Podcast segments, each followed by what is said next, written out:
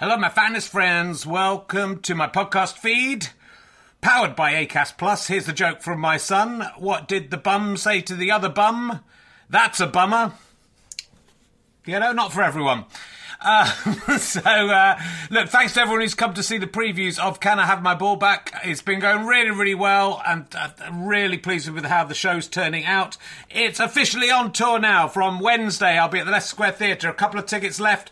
Lots of press coming to that one. It'd be lovely to sell out, but there are a few other London gigs not selling as well. So if you're going to come to London, maybe look up those other London gigs. And then this week I'll be in St Albans on Thursday, Gloucester on Friday, Chorley on Saturday, which is sold out. You can join the waiting list.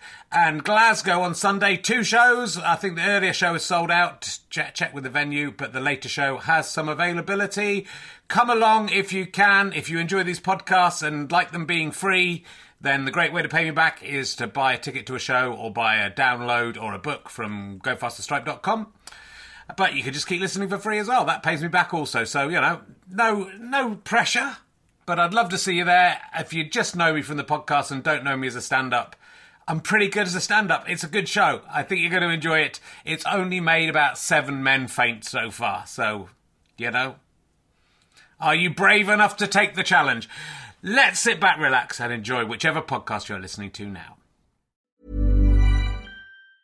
When you're ready to pop the question, the last thing you want to do is second guess the ring.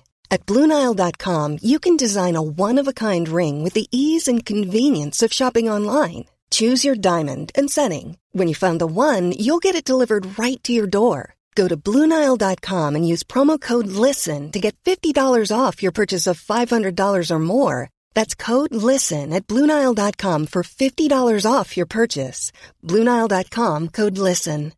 One size fits all seemed like a good idea for clothes Nice dress. Uh, it's a it's a t-shirt. until you tried it on. Same goes for your healthcare. That's why United Healthcare offers a variety of flexible, budget friendly coverage for medical, vision, dental, and more. So, whether you're between jobs, coming off a parent's plan, or even missed open enrollment, you can find the plan that fits you best. Find out more about United Healthcare coverage at uh1.com. That's uh1.com.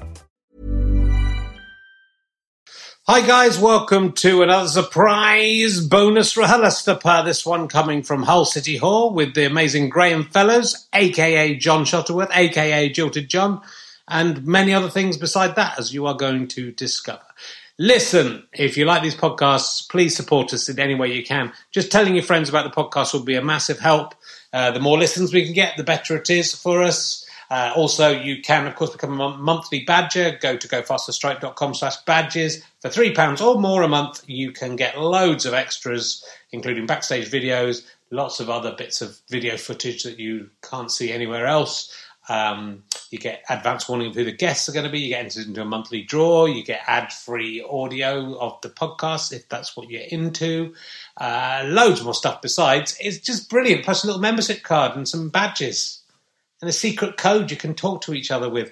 It's beautiful, and all the money from that goes to making more podcasts. So if you've enjoyed these podcasts over the years and would like us to do more, um, then please help us in that way if you can, or just come and buy a ticket. Go to richtown.com slash gigs. You can see that I'm in London, Norwich, and Birmingham in 2020 so far. There will be more gigs added, I am sure. It's been really good fun on tour. Um, thanks so much if you did come along to see that. All right let's say goodbye. I love you all. Thanks for listening to this introduction. Now it is time to listen to RHLSTP with Graham Fellows. Ladies and gentlemen, welcome to Hull City Hall. Please welcome a man who was born in Pocklington, and thus everyone in this audience is his sworn enemy. It's Richard Herring!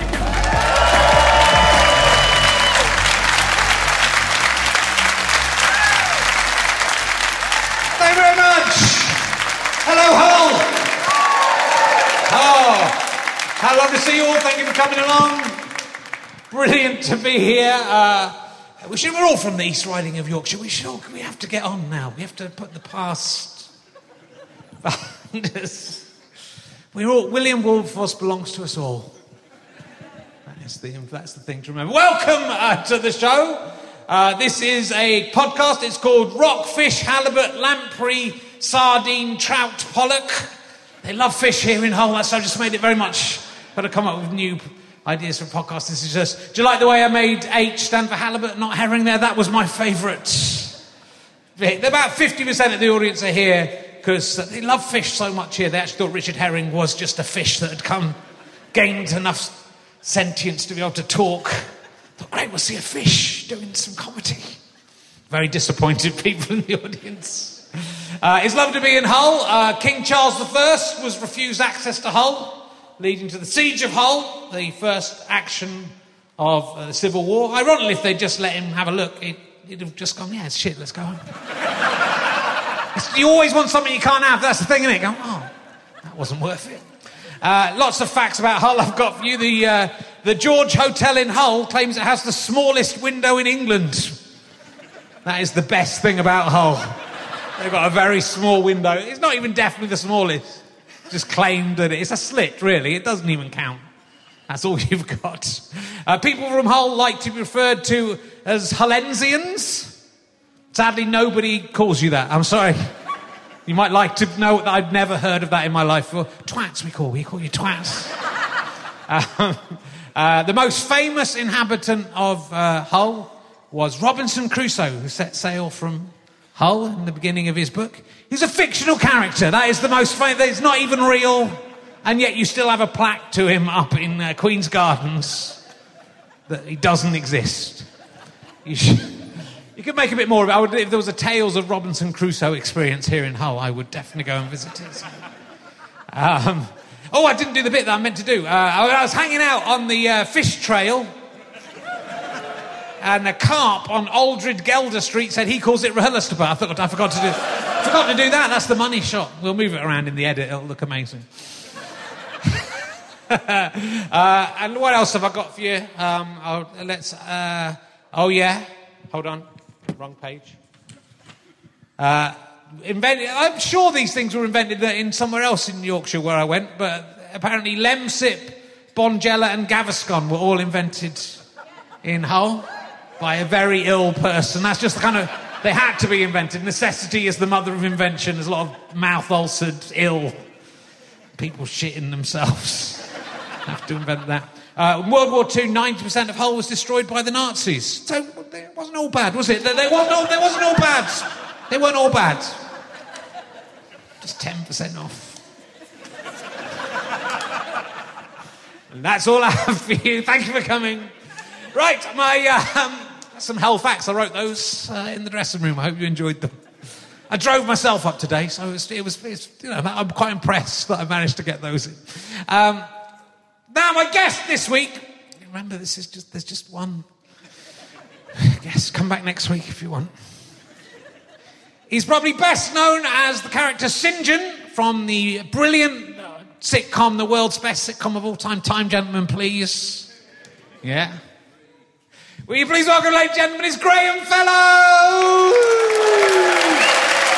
Graham Fellows! Sinjin! Here he is. There's a microphone on your seat, don't sit on it. Pick it up. It's right behind you, it's, right, it's, it's just on you, it's just on the, on the seat there. An SM58, that's what I like to see.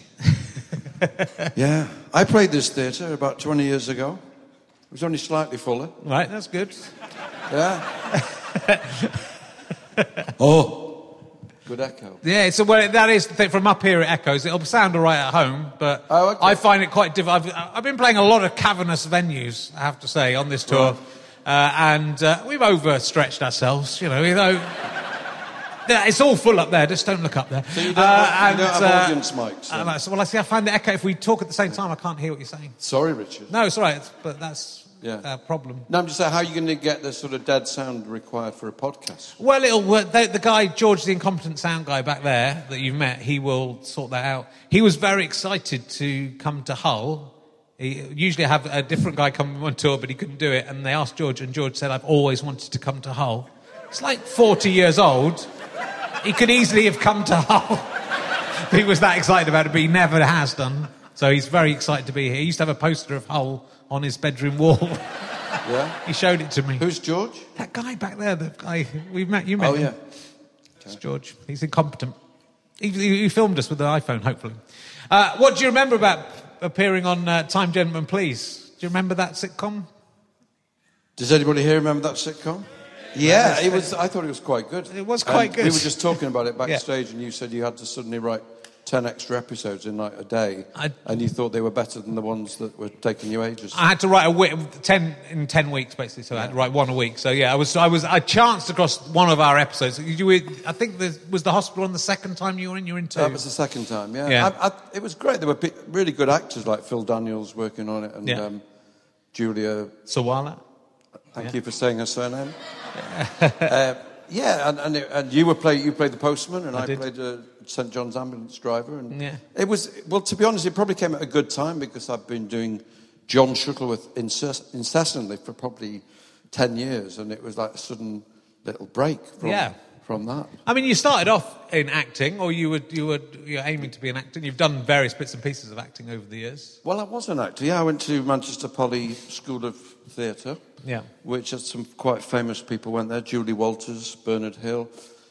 A few years after me, Steve Coogan went when the standard had slipped. um, but it was a good drama school. It was a method uh, method school. Right. You know. You know what that means? I do. It means you I don't you have really to know live. what it You have to sort of live the part, don't you? You Yeah, yeah, If you're playing a fat guy, you have to eat lots of pies. I've been I've been methoding that one for for a while. That's it. Haven't yet had the part. Yeah, I was in a, a, an Ibsen play called Brand, and I remember going onto the moors and, and, and getting very cold. Right. Because he that was he was up in the in the Alps in, in Norway, getting very cold. Yeah. And I got a cold, and then I couldn't do the play. I just made that up, but I got a laugh. no, it's right. true. I did get um, I did go in the moors. Yeah. Yeah.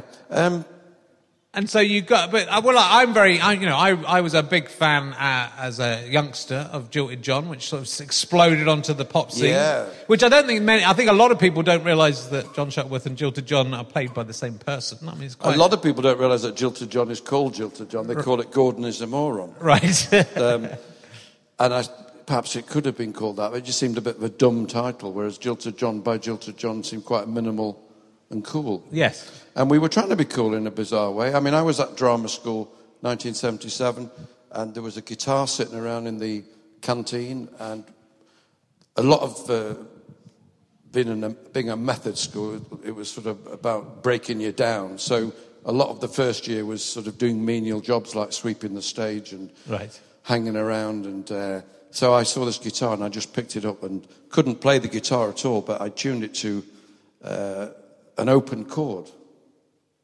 you know what I mean by an I open- do, yeah. yes. No, because nobody go down. down. It's it's not a chord, and you have to do fingering. But if you tune it to a chord, you just put your finger across the frets, like you would in a steel guitar, and it's dead easy then. So I just went, uh, da, da, da, da, da, and suddenly I thought, hey, that's quite a good riff.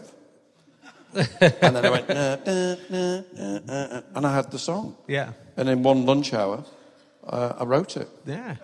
Quicker It's very much like the creation of yesterday, isn't it? By- Sorry? It's very much like the creation of yesterday by Paul McCartney. He dreamt that tune, and you just I picked up think a he should have stuck with scrambled eggs, Scrambled eggs. because that's a much better lyric than than yesterday. Isn't Yeah, it? that might be John Shuttleworth talking. It's one. It might be, but it's, it's not. It's, I mean, yesterday is one of my least favourite uh, Paul McCartney songs. It's very self-conscious. It's he's, he's trying to write a great classic. Yeah. He dreamt it. He didn't. He can't help it. Yeah, but if he'd stayed with scrambled eggs, he could have talked about the, all the problems of scrambling, and Yeah. they didn't have a microwave then. That's the way to do it now, isn't it? Yeah.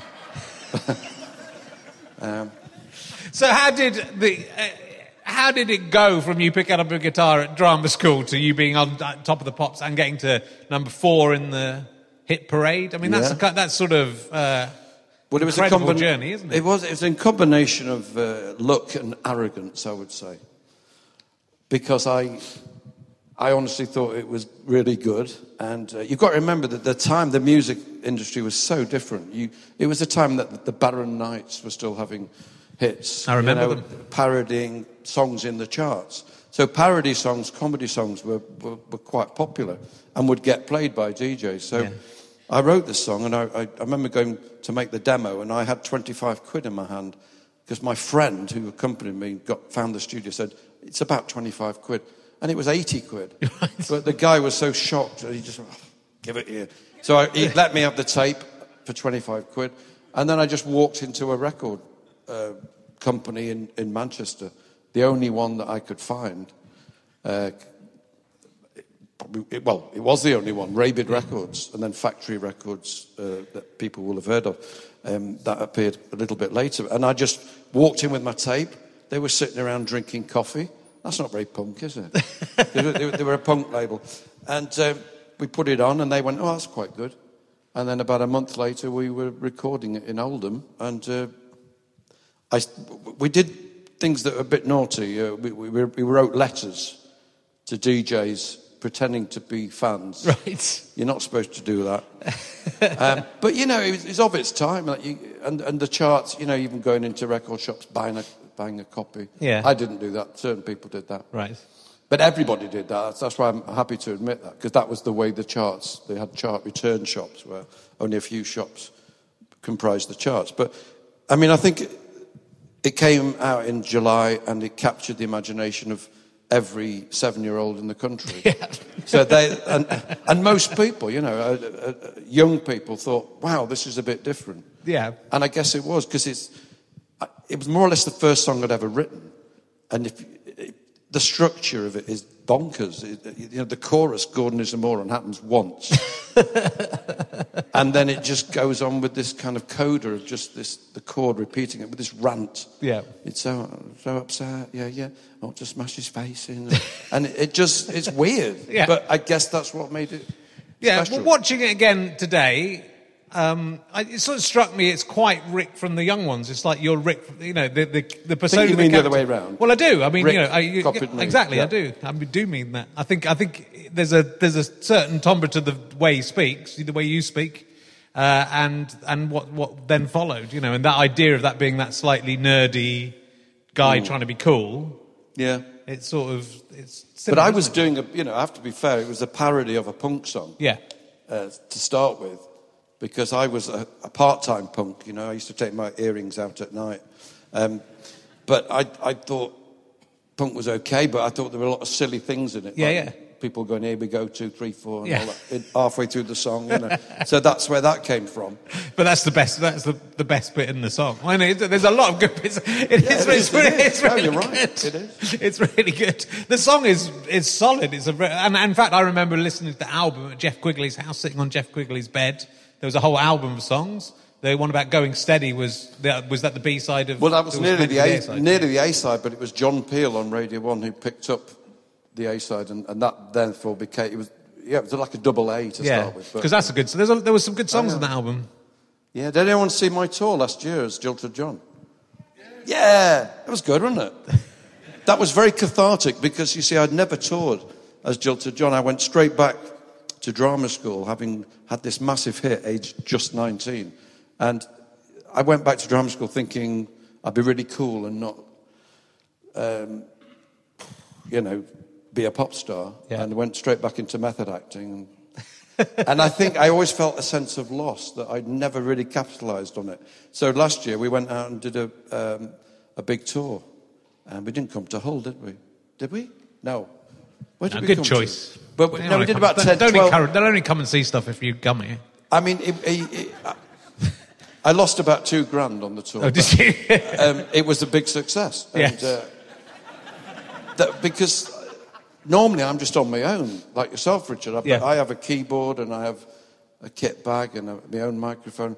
And, and, but it's, it's very minimal, so Yeah. you know you can make money touring. But if you've got a big band and you have to hire a van, sudden and travel lodges, yes. Yeah. suddenly becomes very expensive. It does. It does.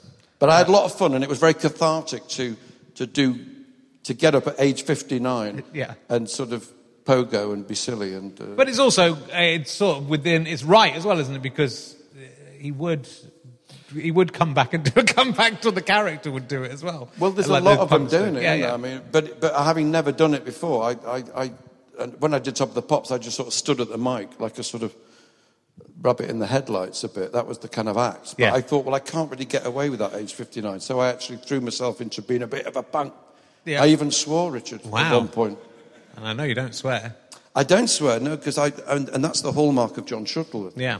Uh, and I think that's why people, uh, a lot of people like it, and because it's, it's sort of gentle comedy anyway. But there's no, they can bring their kids. Yeah.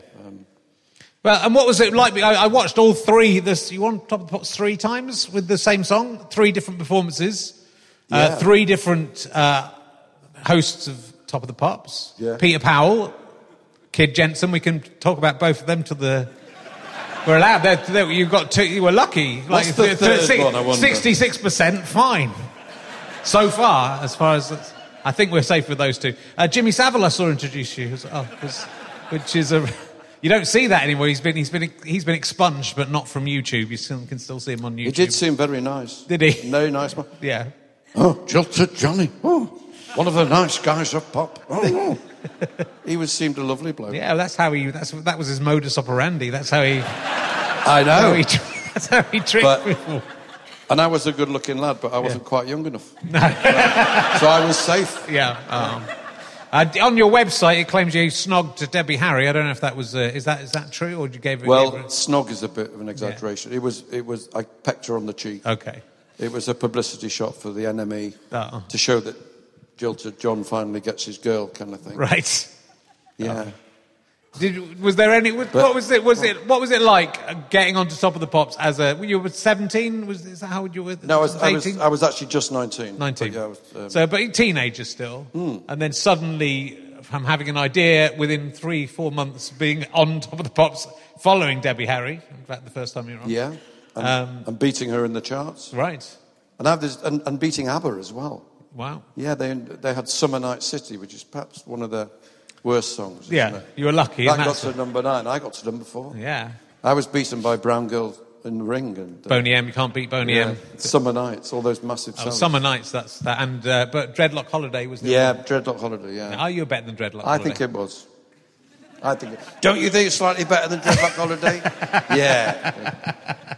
But it was fun. It was a fun time. But uh, I think then going back to drama school and sort of this kind of unrequited pop star thing and having to be just normal, but then actually being treated differently by people in my year, I found it a bit weird, and I actually became quite reclusive um, for a while, and um, also felt I had to start writing songs like mad and Yeah. follow it with the follow up, not realizing that that song was such a weird standalone song. You couldn't really follow it. No.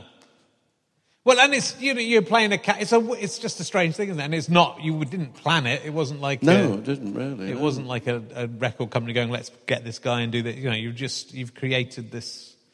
Well, it was done as a bit of a joke, and Yeah. in exactly the same way with, with John Shuttleworth, which, you know, don't want to come into that now, but I was mucking about with listening to really bad demo tapes. I was trying to be a serious songwriter, I'd signed this publishing deal with Chappell Music because the acting work had kind of dried up. After drama school, I did um, a couple of years of acting, doing okay, you know. I was on Coronation Street Yeah. a couple of times, meeting Gail.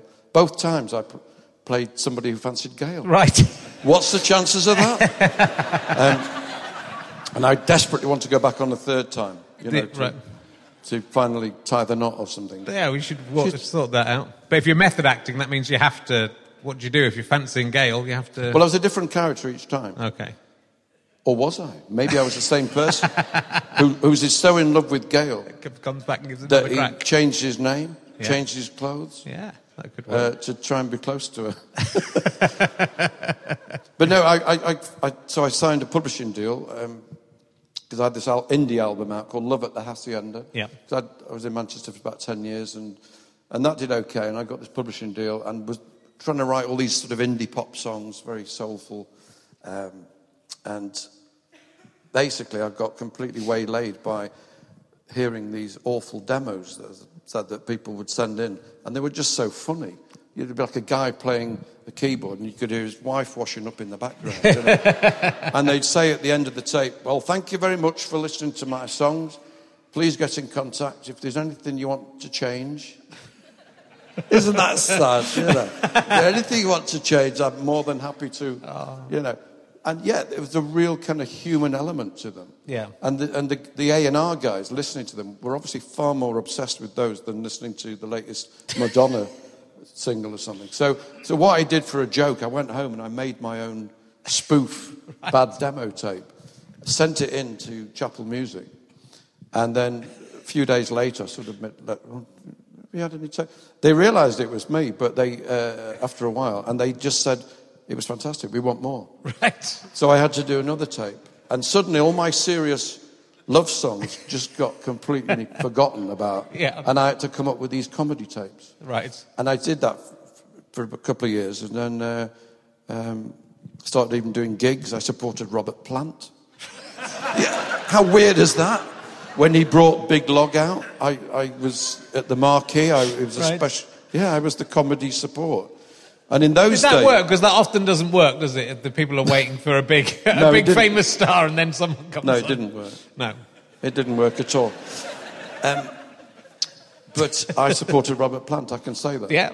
Could be on my tombstone. he was a very nice man. Okay. Very nice. But I, I kind of then jacked John Shuttleworth in Right. because it wasn't really going anywhere. Um, it was. It wasn't deep enough. As, there was, it needed fleshing out. Yeah. So I went back and did some acting in Newcastle under Lyme Right. for about a year. Had a bit of fun doing pantomime and Romeo and Juliet. I played Tybalt, and my dagger flew off and bounced. It was in the round, and the dagger flew and hit the back wall oh my god. and bounced, ricocheted back and caught an audience member on the knee. Oh my goodness. And um, why they didn't sue the theatre, I don't know. Because you know people didn't do that in those days, No. did they? But then I went back to doing Shuttleworth, yeah, Yeah. and then Um, haven't stopped.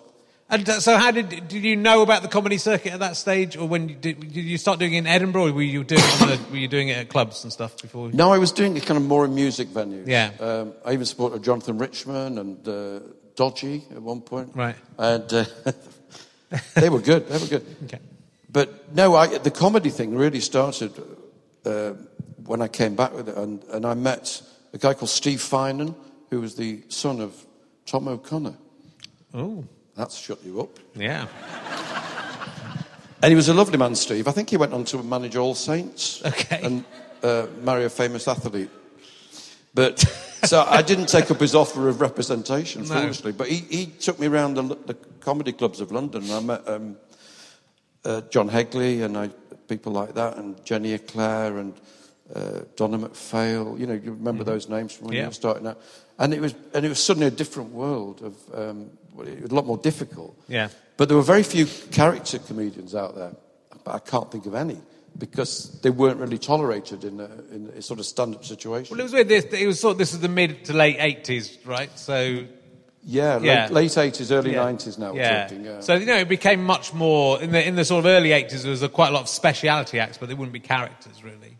Uh, and and then the nineties became a lot more men with microphones doing jokes. Really, yeah, well, that's the, that's the uh, scenario I was entered. That's the Yeah. arena that I entered. And so I struggled with quite a lot of my early Shuttleworth gigs. And, and I, I soon found out that I had to kind of point up what the character was early on. Otherwise, they thought he was a real bloke. He Yeah. was a shit performer. so I, I had to say, um, can I slip into John? Yes, briefly? please do. Sure, the audience would like. Um, I'd say, uh, I, oh, I made a demo of my tapes, but uh, and I sent it to uh, Paul Young, but I forgot to put Dolby on, so it, so it was a bit hissy. it was too hissy for him, you know, so he sent it me back. So it had to have a really sort of obvious kind of Yeah. audio joke early on, and then, then the audience went, hang on, this guy isn't for real, it's a comedy act. Right. yeah. Um, and um, and so you took that to uh, to Edinburgh, and did, and you were nominated for the Perrier. It would have been then, was it? Still. Yeah, I had 92 was a very good year. Yeah, it was. A, it was a strong. I year. fell under the patronage of Vic and Bob. Yes. They started coming to all my gigs and, and Miles Hunt from the Wonder Stuff and all that sort of crowd. And I was suddenly very trendy. And I, I think I was destined to either win the Perrier or, or come second behind Steve Coogan Yeah. and John Thompson, which is possibly what happened. You, Well, you, don't know, you know that year. What I've heard about that year, because it was a very strong group of nominees, and I think if you looked at all of them, you'd go, "Wow, they've all pretty Mark much Thomas, Yeah, they've all Joe gone on. Brand, yeah, they've all done pretty. And I think Steve Coogan was everybody's second choice and nobody's first choice. I think ev- I think everyone Is that true? Yeah, but because it was so strong, that's Yeah. that's what I heard about it. It might not be true. It might be an apocryphal tale. But you know, if you if you're s- if everyone's can't agree, if everyone's got different first place and everyone's got the same second place, then the second place wins on points. If, so, I mean, Yeah. without without anyone coming first. No, I was I was sort of riding high and uh, probably quite cocky, and uh, uh, you know, Saturday Zoo, Jonathan Ross wanted me to do their series, so I came back from Edinburgh and I and I did a, a I fulfilled a, an old engagement at the TNC Two Town and Country Club Yeah, in. Highbury Corner, and I think I forgot the bit about I've sent my tape to Paul Young, It was a bit bit hissy. I forgot it, and Yeah. after about ten minutes, the audience started talking because they didn't know who I was. I, you know, I'd, I'd just I'd done well in Edinburgh, but Yeah. um, this was just a sort of chicken in a basket audience, you know. And um, yeah, I bombed completely, and, and that was a, a bit of hubris for me, realizing that you you've got to set it up, and you can never assume you're going to go down well, can Yeah, you? Can you, Richard? You can't. And things It's awful. You can't. You know.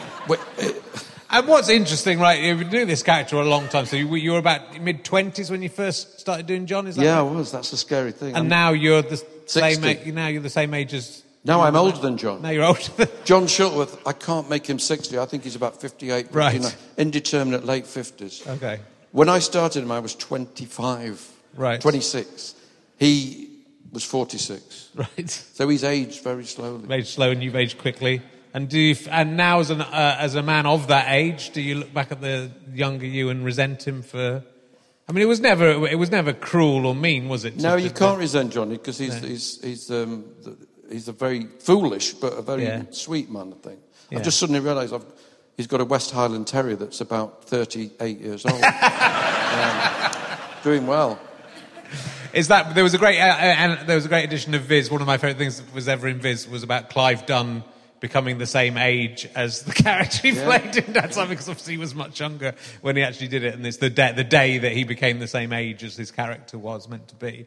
Uh, it's kind of this. They did a very funny article about that, but there's something kind of poetic and sort of wonderful tragic. and tragic about it, isn't it? Yeah, yeah. No, I mean, it, it, what started as a joke became a living, and uh, you know, the radio, particularly. I just I had so many radio series. I've had about twelve radio series, and, and uh, just done a Christmas special. In fact, it's quite weird coming out on a stage because I've just spent three weeks in a wardrobe working on my Christmas radio special. The reason for that is that I'm spending a lot of my time in Leicester now, with, uh, where my girlfriend lives, and there was no recording studio there, so there's a walk-in wardrobe, and uh, the, the acoustic was quite good. Uh, but then it, it actually the sound wasn't the, the, in rush hour. The cars were the bass uh, was too strong. So I went into the bedroom and I made my studio by putting a row of coats and dresses to baffle the sound. Right. And that's what I love about radio is that you can actually record anywhere. And you make those radio. So are you making all those radio shows completely on your own, and then you just send them off? And is that Yes, is that it? So you produce them, and because obviously you're doing several voices. I do, yeah, yeah. And You do all uh, the characters? I don't actually produce them. That's Dawn Ellis. It used to be Paul Schlesinger. I know Dawn, yeah. You know Dawn. I know Dawn, yeah. Do you know Paul? I do. I do know Paul Schlesinger. Who don't you know? Um, it's Yeah. hard for me to say that.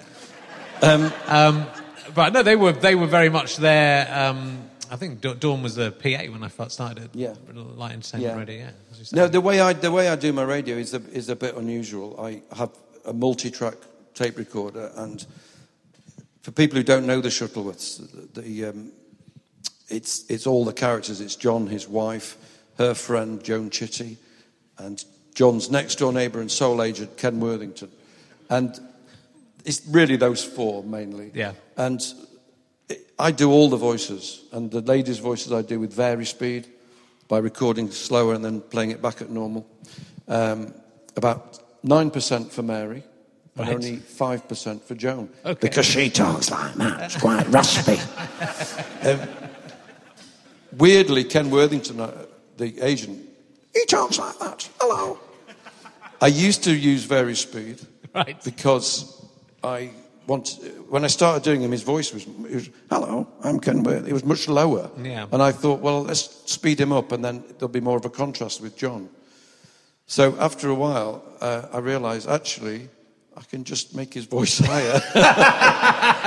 so, but but I, I basically record the characters one track at a time. Okay. And then go back and so I'll do a bit of John. Hello, Richard. How are you going? Are you all right?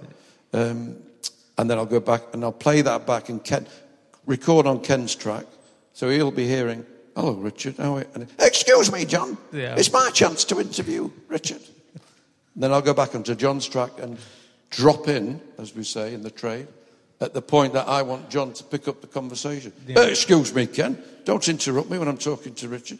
then Mary might come. You know, it's, Yeah. it's fun. It's like it's like sculpting. It, it really is. And, so, and, and sometimes I have to pull the clay off and, and remold it because it's gone wrong. Yeah. So I have to wipe the stuff I've done. I mean, no one else is doing anything quite like that, though. You know, what I mean, I think that you, you, I think you've come because you've come from a different background with that character anyway. It was always quite. It was always, as you say, it was very different than anything anyone else was doing. But that's you know, no no other radio show is made in No. that way.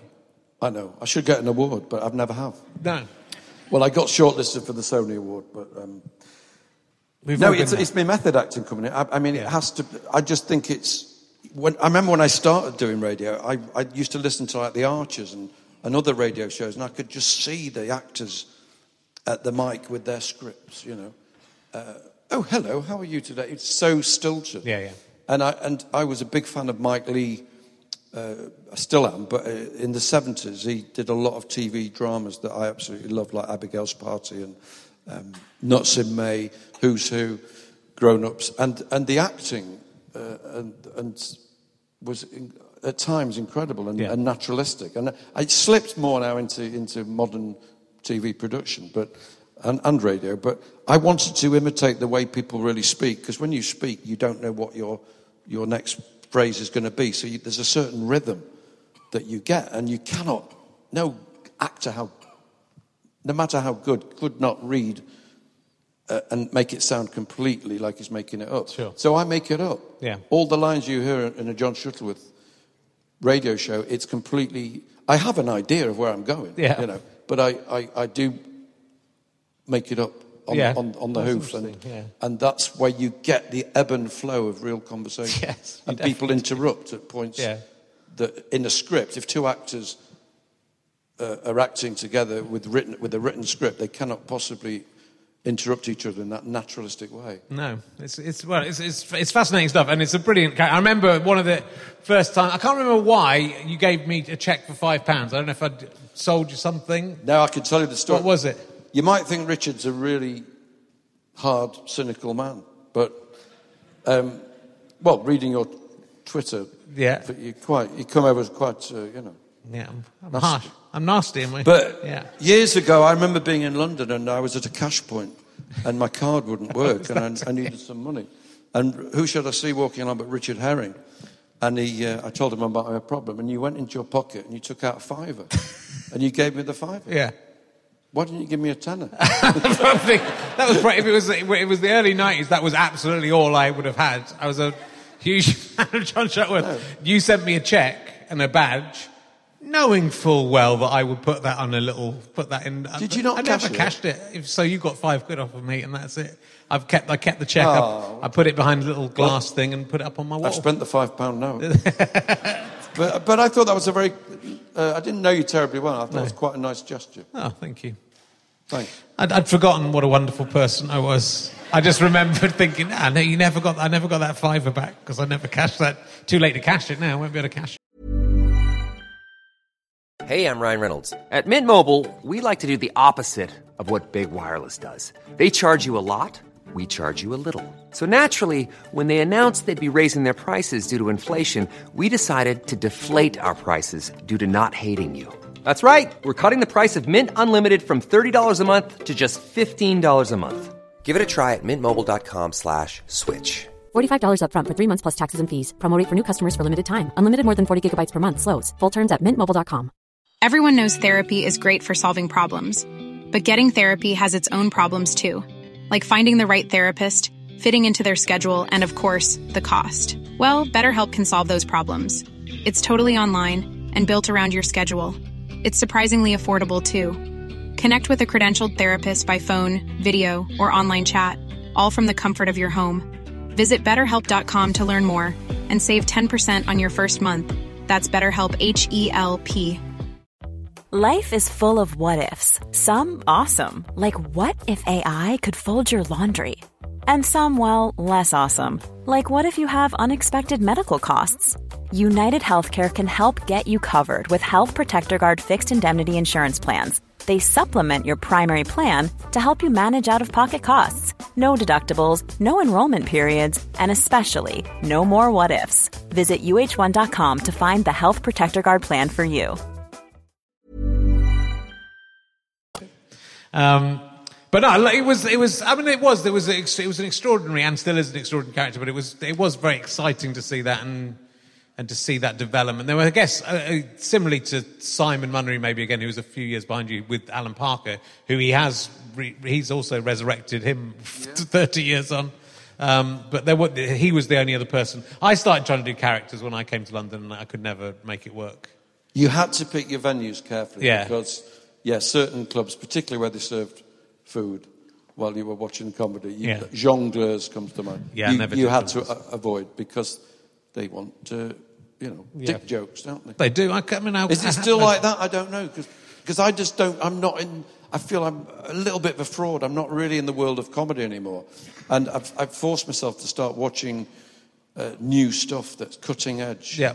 Uh, like, i- is it stuff, stiff, stuffy let's splats? Yes. Does anyone something know like that? Definitely. See, I, I am cutting edge. You are, you're- you're far ahead of this. But it's, Channel Four. You know, it's uh, it's the kind of new wave of comedians coming in with.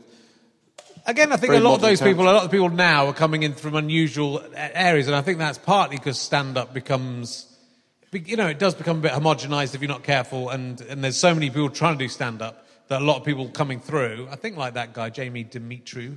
Yeah. He, I don't think he was a stand-up. He was more of an actor again, and, and obviously Fleabag is someone who's written a play, and Yeah. Chewing Gum again, same thing, come from a drama background. So it's, it's interesting that your stuff comes from a drama background as well, and that, that was, you know, that you, there is a place in comedy for that. As Well, well. it's the same with Steve Coogan. I remember Yeah. chatting with him, and you know, he he tried to get acting work, and he and he, he couldn't, and he, he used to go around the clubs doing impersonations, and that's how he made his living. And then um, he just start, he invented a few characters, and he went up to Edinburgh, and Yeah.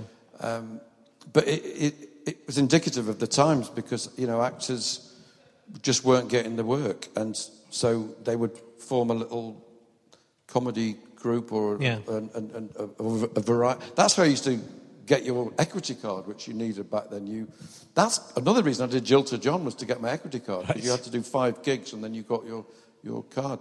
Um, so so it, it makes sense. that A lot of actors turn to comedy because the, it's more fruitful. Uh, Sure. thing. And I'm interested in quite a lot of your jobs, and I'm quite interested. You went back to being. You went to. You try, did you generally try to become a milkman, sort of after after you were doing John Shuttleworth? So between It- the- the yeah. creation and the sort of success of it. It was a time when I was pretty depressed because my mum had died, uh, sort of mid 80s, and um, and I moved to London. And I was in this very destructive relationship with this, this girl, and she sort of followed me down. And uh, um, the, anyway, I won't go into that. But it was like I, I just I had low self worth, Richard. You know. Yeah. And, uh, and being pretty, pretty depressed. I went to see a psychiatrist. I packed in doing John Shuttleworth because that wasn't going anywhere. The acting work wasn't happening. Nobody wanted my mournful love songs. Um, so I went to see a shrink, and after about five sessions, I, I, I suddenly had this uh, moment where I thought, I, want, I know what I want to do. I want to be a milkman. Yeah. That's what I want to do with my life. Because I think at the time it was I wanted to help the community. Right. And uh, so People I- need milk, don't they? Pardon? The people need milk. They do need milk. Well, need I don't. to bring I can't stand milk. I have, uh, I, I, I'm soy, a soya man now, Oh, yeah. uh, oat milk. I thought you got into trouble for drinking the milk off the float. That might be the reason you don't like milk now. I did drink the milk off the float. You had to. Such you expended so much energy rushing around Right. because they made you go quite fast. That you, I, on average, between five and seven pints a day. Right. I would steal from the float. And, uh, and but after uh, about three months, uh, I stopped whistling. Um, I hadn't had a single glimpse of negligee. No. I mean, I, I just got a, a few old guys sort of saying, "Oh, we've got time for a cup of tea, Milky." This is down in London. I was living, and I would usually say, "No, no," because I was behind. You know, I had some because I had other people's rounds because they, they were on holiday, so I didn't have my own round. I had, I was like a relief milkman, so I couldn't do the round. You know, and then I'd, by the end of a week I'd learnt it, and then they came back off the holiday all tanned and took the round back off me. So, but I said, you know, I said no to these old guys that wanted a cup of tea and a chat. Yeah. So I realised with hindsight, I wasn't helping the community at all. You weren't, were you? I, I was a selfish twat who just was depressed and didn't know what to do Right. with my life. So I got a job. I got a job in the, a theatre back in Manchester. Um, I think the Happy Pills were working, and I went for an interview, and I got a job. So suddenly I was back in Yeah. theatre. I think, land. but that happens. a lot. I mean, it does happen a lot to actors. I think being an actor is such a, it's a, it's such a difficult thing. The, the, it's that thing. It's the confidence combined with, um, you know, that that there's obviously something shy about a lot of actors as well. So there's that those Yeah. two opposing things, and then th- th- you've got no control over your life, and so you've got those highs and lows. You can be on top of the pops, you can be on Coronation Street, and then you can have nothing to do for two Yeah, years. I know, it's te- it was terrible. It was terrible. Um, that's why it's so nice to have a character like John that I can sort of put away when I'm fed up of it, and then I can dust him down as I'm about to. I'm just about to go on a. Um, having sort of hinted that I was going to retire, Yeah. I'm not. I'm, the show is called uh, John Shuttleworth's Back, and it's about his bad back. Clever. I always like a, a bad pun in my show titles. Yes, of course. My favourite is probably um, the Minotaur Yes. and other mythological creatures. but yeah, I'm going to be touring everywhere, including Hull. I'm coming to the Hull Truck in, I think, March. And it's a big tour. And um, And you've written a, a book. Is it? Is it I've written a is it to book, yeah. book? well, it's only my second book. You've probably had about 10 out, haven't you? Well, I've written a lot myself. You know, you can they can't stop you if you just put them out yourself. No one says no. Hold on, but I've done a few. Yeah. Yeah, yeah. But this is only my second book, Yeah. and um, I had one out when I had a series, my only series called 500 Bus Stops, and I did a big tour of Waterstones bookshops and everything, signing, and I sold very few. It was amazing. I don't know why. Um, so I'm hoping I sell a few more. I, I'm really pleased with it. It's called uh, Two Margarines and Other Domestic Dilemmas. The Two Margarines refers to one of John Shuttleworth's best known songs where he, he says, Two margarines on the go, it's a nightmare scenario, which is about the familiar problem of um, finding two open tubs of margarine Yeah. in your fridge. And, uh, and so I, it's basically the day in the life of John Shuttleworth. He goes around looking, trying to find all the domestic dilemmas, but and, and solving them. But of Yeah. course, being John Shuttleworth, he solves them really badly, uh, and they're all stupid. Like, um, you know, uh, how to avoid tripping up over the dishwasher door. Yeah. But actually, that's quite a serious problem. That is a. 'cause I did. I yeah. walked into mine the other day just at breakfast. Yeah, well, his solution to that is you can't. You can't. uh, that's, that's one of the unsolvable ones, Yeah. which is probably why world leaders never discuss it. Yeah. It hurts as well, doesn't it? If you do it, bloody it, does it hurt, yeah, Give you a nasty yeah. crack, just at the right Yeah. level. But I, uh, it, it, I mean, I don't know about you, Richard, but I, one of the, the joys for me of this job is it's a bit like. See, I was never. A, I always wanted to do to be something like a carpenter uh, or a plumber. You know, something honourable that is Yeah. where you uh, where you learn a skill and then you practice it. And I feel because my dad is sort of. I think my dad. He was proud of me. He's dead now, but he, he- you know, he was very practical with his hands, and I and I sort of wasn't. And I and I used to just saw and like cut my thumb or cock it up. And so to me, uh, making CDs, making books, making tea towels, we've just had a new, a new tea towel come up, wooden Yeah. spoons, the merchandise is almost as much fun to me as the Yeah. gig. Yeah. That's mainly what I do now. I just mainly think up ideas for merchandise, and then I've got to do the podcast just to promote them. yeah, well, you're Um, doing a similar thing with yeah. the podcast. That's kind of DIY, isn't it? So- Yeah. But have you got a wooden spoon? I haven't. I haven't even thought of doing wooden spoons. Well, but now you've done it. I can't copy that. No, you can't. I'll have to do. Um, could do a spatula or something like that. I have got a tea towel. I did a tea towel, Pumpkin Yeah. tea towel. Tea towels are very popular, aren't Yeah. they, people? And I mean, everyone's got too many tea towels, but they still seem to want to buy them. Great. What do you do with your extras? I've got a big drawer of, t- of tea towels that we never use. They, well, this is it. They build Just up and then up. eventually you can't shut the drawer. Yeah. Can you? It's true. It's terrible. It is terrible. Let's ask you a couple of emergency questions. Uh, See what comes out early on. Um, have you ever seen a ghost? The honest answer is I haven't. And I really wish I had. Okay. But But they I don't haven't. exist, so don't worry. I think they do, you I see. don't think they do exist. Uh, so, lots of people have seen them. I've heard some, uh, you know, some very uh, exciting stories by asking that question, but only from the, the more mentally ill guests, I would say. So it's that's. um, I- I'm going to keep it clean because you know I know I know you're a, you don't like. Uh, This is going to be the clean podcast. this is the, isn't it's it? going to be. I'm going to keep it clean. But you got that rude Hull lass coming on after him. Oh, she'll be rude. I will ask her as many rude things. Um, oh, I'll ask. I wonder if I'll just check this. this You one. can't find one, can you? That's No, I not can. There was cheeky. a- I was going to ask you a Muppet one, but then I'm going to ask you another Muppet one. I'm just going to check it's not too um, too rude. I think it's back here. It's one of the. There's 25 new questions in the new edition of Emergency Questions. Um, oh no, that's too far back. That's why I'm not finding it. Is this your book then? This, this, this is the book I wrote. This is Oh, this, I prop, see. this has properly been uh, published by a proper publisher. Oh, this is it. I mean, this is a bit blue, but you don't have to. You know, if your genitals had to be replaced by the face of one of the Muppets, the face would be able to interact and communicate in exactly the same way as the puppet. Which puppet face would replace your genitals? Well, they're all pretty hideous, aren't they? Yeah. Um, probably Kermit, Yeah, because he's quite sweet. yeah. And then the girls might feel sorry for me. is that, yeah? Yeah, that's fine. Uh, and uh, would you rather have a hand made out of ham or an armpit that dispenses sun cream? You'll have to say that again. Would you rather? It's a, you must have been asked this a thousand times. Would you rather have a hand made out of ham that you can eat, you can just nibble at, and it'll Yeah, grow yeah. back eventually? Grows back, yeah. Yeah, just slowly. You know, you can't just eat it all and it grows back. It'll grow back over a month if you eat the whole thing. You won't have a hand for a month. Or an armpit that dispenses sun cream, unlimited sun cream for you, for you, for one person, for Sun a lifetime. You know, sun cream that you put on to protect your skin from the sun. Would you, which of those would you prefer? I mean, you're treating this as if it's a ridiculous question, which I find quite, I find quite offensive. Did you, did you think I created that question.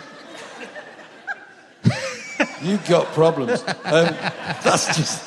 Well, I probably would have to. I'm almost a vegetarian, but I do have a bit of ham But also, it's vegetarian because it's not. No animal has died for the ham hand. It's your own. It's, yeah, but it's meat, though, isn't it? it is, but it's your own meat. You can't. It's not nothing. Okay. You're a vegetarian for you know I the don't, reasons. have, I don't have much of a need for sun cream because I, I take it on holiday with me and then I always forget to put it on. Yeah. And, and I find um, I don't get too burnt, actually. Okay. So the answer is the hand of. Good. Well, thank you for answering eventually. and giving it the respect it deserves. That is the weirdest question I've ever been asked. Good. That is my job. You won a pretty baby competition when you were a baby. Do you want to tell us about that? Yes, I did.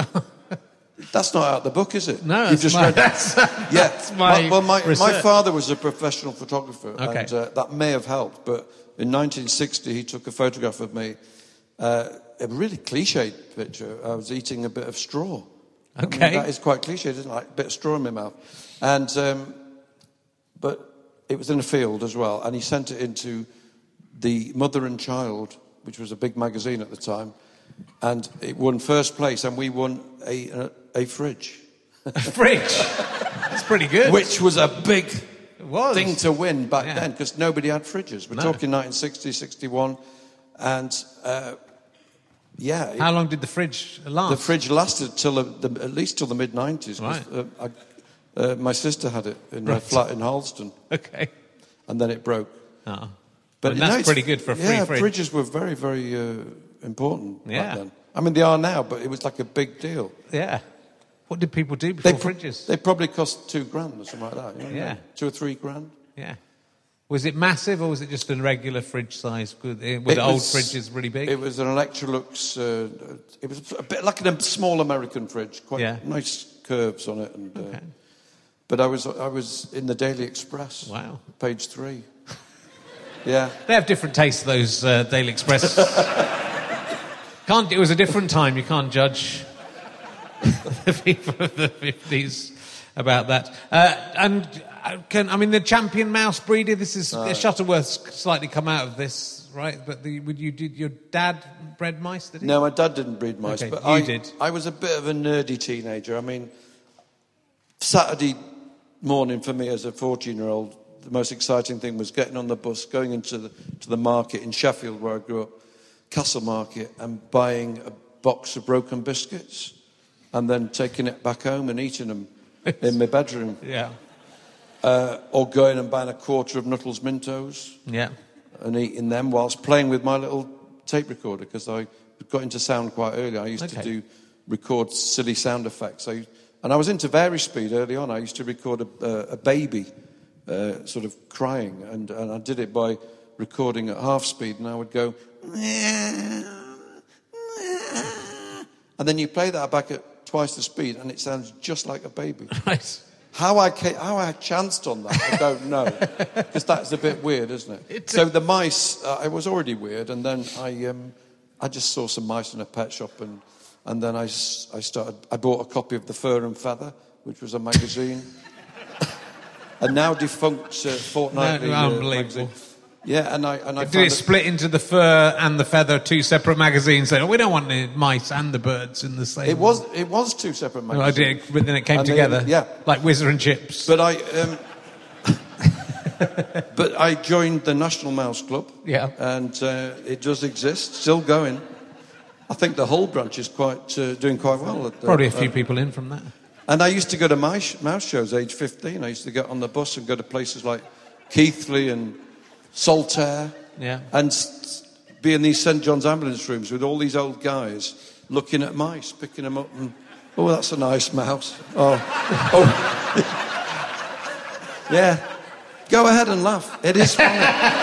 Do you still have any? any no, I can't. But No.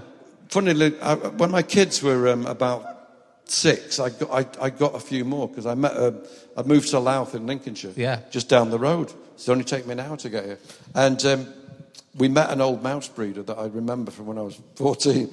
And he said, "Oh, I've got some nice uh, pink-eyed whites. Come and come and see me." So I took a, I took a few of his mice, and I, for about three months, I tried to get my kids into it.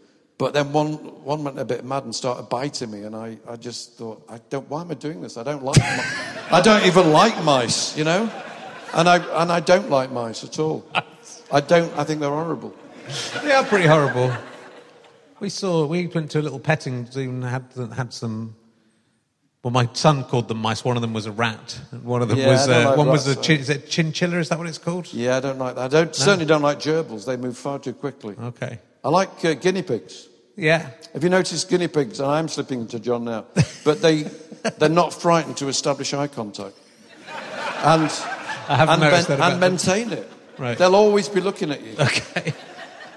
They never look away. Whereas if you if you try and stare a dog out, Yeah. after a while the dog will just go look away and sort of look away and lick its fur and Yeah. try to catch a fly.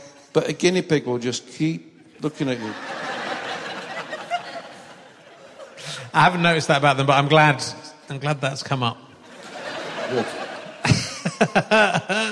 Um, uh, and well, you, you were talking about backstage about um, kind of you had a sort of it wasn't exactly a breakdown, was it? In the t- it, you, Yeah, it was a break. was it was a breakdown? Well, no, it- it's, it's still got a, that word has connotations, It does, doesn't it? It was a, it was memory loss fueled by working too hard and drinking too much Guinness at night Yeah. after my show. And ironic, it was a character called Dave Tordoff who came from Goole. And I'll do a little bit. So, like, aye, you're right. And basically, we're like a Brexiteer, you know, big Yeah. time. And he, he were, um, But uh, anyway, the show was. He was a rich builder. Yeah. Uh, one one review said he knows the value of. He knows the price of everything, and the value of nothing. Okay. Which I thought that summed him up really. He, um, he was based on a friend that I met at a school reunion who was uh, just. I'm I'm on 28k. uh, my, my daughter's a model. Here's a picture of her. I've got a Triumph Bonneville in my drive. I've got a Ford Discovery doing very, very well. doing very well. So he was a, he was a mason and all. Yeah, and I just thought it was a great character, and I, and I worked hard on it. And I did a show that I took to Edinburgh, and I previewed at the in Hull at the Hull Truck called Neighbours from Hull, and um, it was going really well. And I- I'd even got secured a place on the Nicholas Parsons oh uh, yes, radio thing. And then one day, I just halfway through the show, I just forgot what I was doing. completely. And uh, you said you believe in ghosts. Do you Yeah. believe in tumbleweed? Because I blood, I bloody saw some tumbleweed.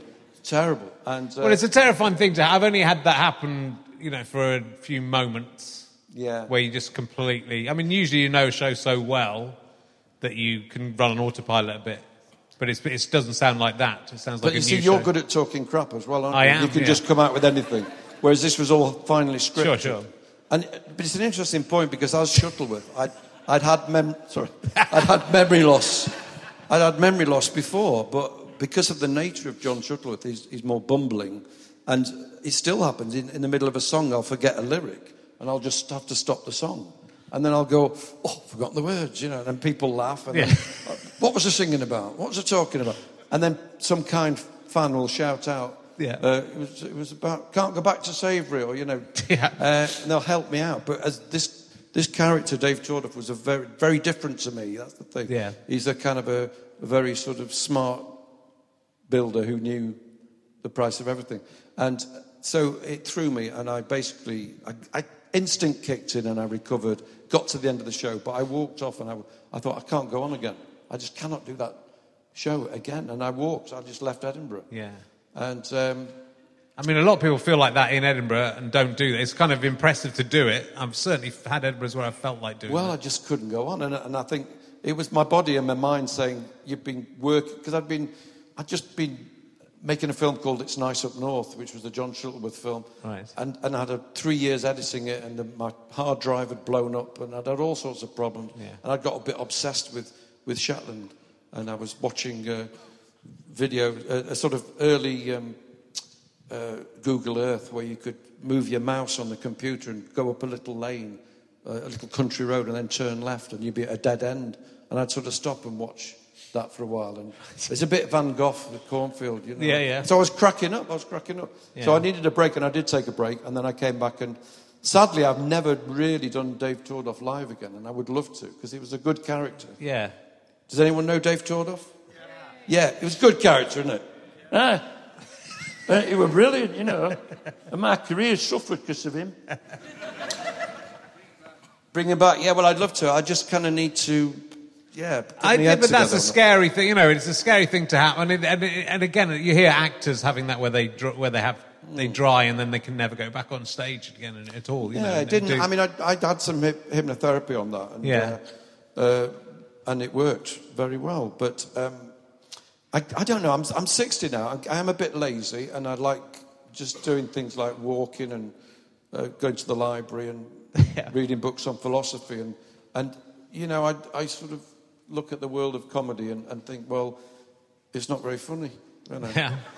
But But I think that's. But there's you- other things in life. But that's, well, that's, that's certainly true, and I think you know. I think that you do come out of that tunnel a little bit as you know. I think as, if you to become a successful comedian, I think you have to be pretty obsessed, especially now with what you're doing. And it seems like that's all that's important in the world. And you come out the other side, uh, you know, as a bit of an older person and, Yeah, and realise that that's crazy. But but you've got stuff there. I mean, you know, John Shuttleworth can go on forever, Yes, and I hope it does go on Yeah, forever. I think he can. Yeah. And and you've got your niche, and if nobody else is doing anything like that, you know, the people you've mentioned, like John Hegley, is is not the same, is it? But he's doing he's doing his own thing. It's the same in that he's doing his It own is, thing. it, but it's not a million miles away from John Shuttleworth because it's, he has a persona. Yeah. And it's a kind of wacky guy who comes out in these strange little phrases and, uh, and reads his plays songs.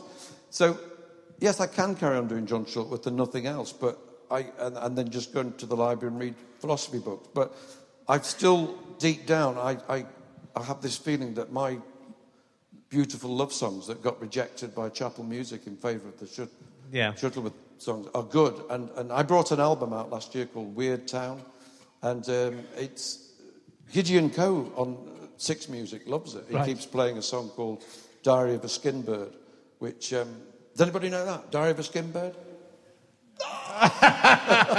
anyway, uh, But that's but know, it's really good. Yeah. And, and I suppose what I'm saying is I want to do my own music and, and write some the music. Some the, I mean, the thing, the reason all of these, that John Wirt and and John Shuttleworth worked, is because the music is really good, right? So those songs would have worked.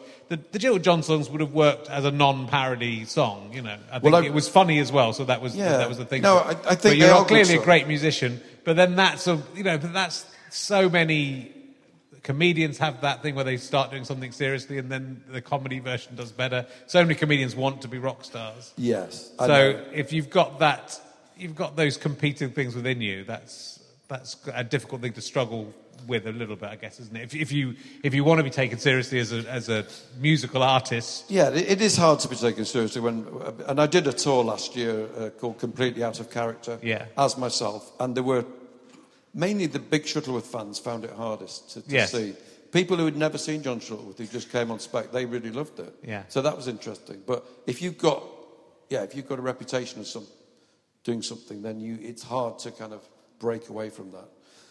But you know, I'm not. I'm not very precious about it, and I, I know John Shuttleworth is very loved, and so is Jilted John. And it's like I've created two really good characters that will be remembered for centuries. Wouldn't that be you know, nice? But Jilted John is, you know, it's 40, like you're saying, is it 40, it's 40 years? Is that right? It's 41 years, 41 yeah. years. I mean, mm. that's incredible. That, and especially for something that was one song that became a hit. You know, I know you had the album, you did other stuff.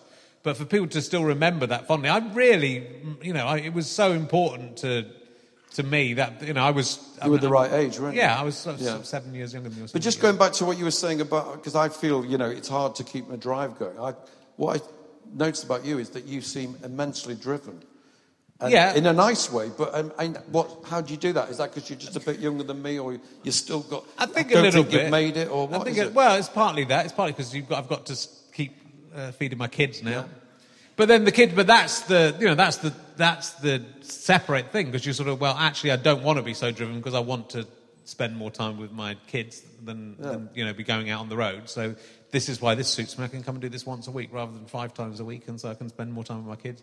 I think I. You know, I love do- doing what I'm doing, and I think both of us are doing. You know, we're we're fortunate to have created enough of a a persona or a, a brand, if you want to call it that, that people will still come and see it, and that we, you know, you don't need to be hugely famous. In fact, it's much better not to be hugely famous.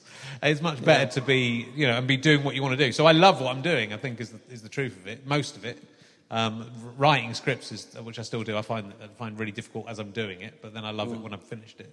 And so to, to be in that position where you are still allowed to do the thing you love. And unusually as a comedian, I wanted to be a comedian. I didn't want to be Did a rock you? star. Yeah. So I was, I'm not, I, I like fun, I like lyrics and I like, I like the poetry of music much more than the music itself. And so I think a lot of comedians are sort of frustrated rock stars. But I, I just always wanted to be a comedian. So it's, you know, I feel quite happy that this is my, my Yeah. job. I mean, if anything, I probably want to be a folk singer. I want Yeah. to be taken seriously uh, for my or po- a poet or something. You know? Yeah. I've realised actually a lot. Of, I've written so many songs, and a lot of them, if I just read the lyrics out, it's quite a good poem. Yeah. You know. Um, so maybe I'll, I'll, I'll. You might see me in a pub somewhere. But you can do. I mean, but also the, the beauty of, of you is that you know your name isn't the same as your character, so you can you can divorce the two things and, and do those. The, the, you know you can see it within the, the love that goes into the, the characters you've done and the language. The, the the thing about John Shuttleworth is the, is the choice of language, isn't it? It's the it's the under it's the what do you mean, love? well, it's, you Yeah. do- but you know what I mean. It's it is. There's poetry in it. The reason it works because it's not joke jokes, is it? I mean, there are some there's humorous stuff in it, but it's not. It's the comedy of the mundane. It and, is, and yeah. picking the mundanity and, Yeah. and picking out the, the right choice of words for that, isn't it? So it's there's a poetry. It is. It's fixating on sort of not much going on and the little things in life, and I think that's why I quite like Jamie's uh, the the uh, Stath Lets flats, Yeah. thing, um, and and a lot of what uh, Julia Davis. uh, Yes, Julia things that- Davis, yeah, and, yeah. and they're all at it now. They're all kind of doing that. you know, it's, Yeah. it's the modern uh, furrow to plough, really, isn't it? Which uh, you, you know you don't. I mean, that's why I'm slightly disappointed with Simon Pegg because he always. I, I met Simon Pegg in Bristol, and he, it was his very first gig, Yeah. and he was supporting me, and I was sort of quite well established, but about 93, 94, and uh, he seemed a nice lad, and he went on and did his, and he, he absolutely stormed it. He went, and then he came to um, to to London and rang me up once and said. Can you give me some advice? And I probably told him a couple of clubs. And then next thing, he's a massive star making all these big films. And, Yeah. and they always start off really well and well observed. And they end up with everyone getting blown up. And I don't get that. And it just, it's like they ran out of ideas.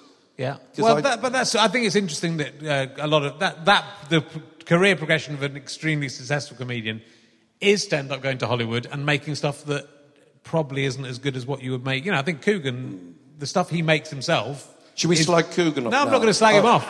I think the stuff you know, Alan Partridge is better than nearly any of the Hmm. the, the fil- certainly the Hollywood films he's done.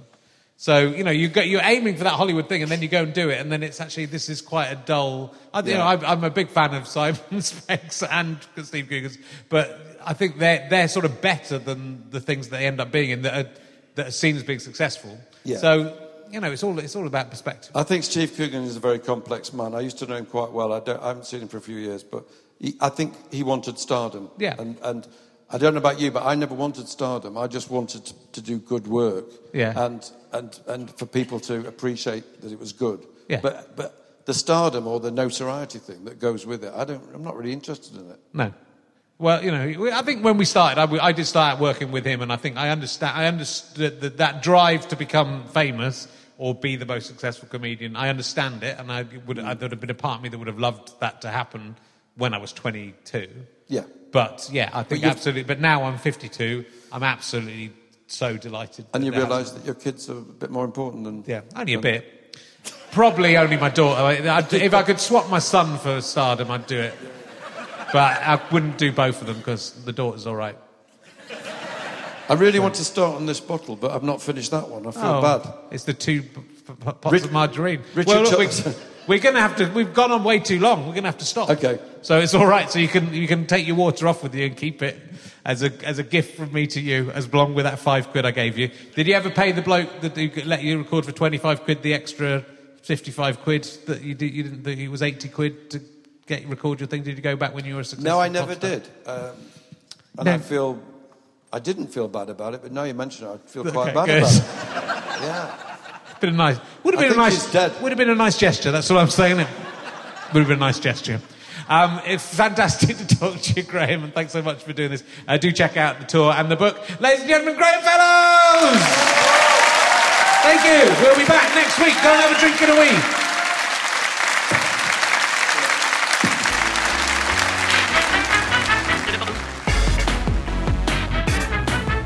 You have been listening to RHLSTP with me, Richard Herring, and my guest, Graham Fellows, aka Jilted John, aka John Shuttleworth, and so on. Thank you very much to Pest, that's the name of the band who are playing this particular music for you. Thank you very much to everyone at Hull City Hall. Wonderful gang of people there who looked after us really well. Thank you also to my producer, George Lingford, in the incom- George the Incompetent Sandman. He's moved up to production. Thank you to the series producer Ben Walker. Uh, this is a fuzz. Go faster stripe.com and Sky Potato production. Why not head to gofasterstripe.com, buy some emergency questions books, some rehearsals for top trumps, whatever you fancy, my friends. There's downloads, there's books, there's all the work of many fantastic comedians there for you to peruse and enjoy. See you next time on RHLSTP. Hooray!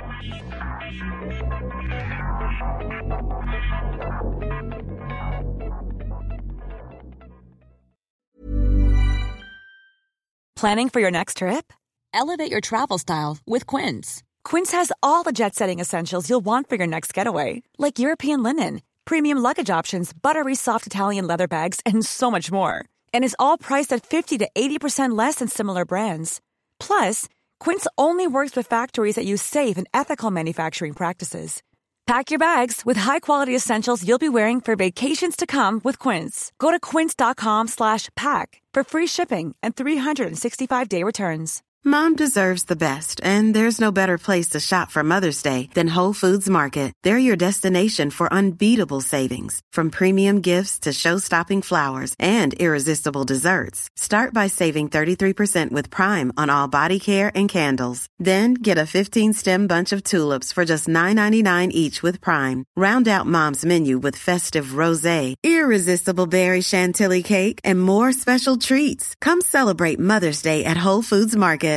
Imagine the softest sheets you've ever felt. Now imagine them getting even softer over time. That's what you'll feel with Boll and Branch's organic cotton sheets. In a recent customer survey, 96% replied that Boll and Branch sheets get softer with every wash. Start getting your best night's sleep in these sheets that get softer and softer for years to come. Try their sheets with a 30-night guarantee. Plus, get 15% off your first order at bollandbranch.com. Code BUTTERY. Exclusions apply. See site for details. Thanks again for listening to the podcast. richardherring.com slash ballback slash tour or richardherring.com slash gigs for all of the information on the tour. GoFasterStripe.com for lots of downloads and books and lots of fun.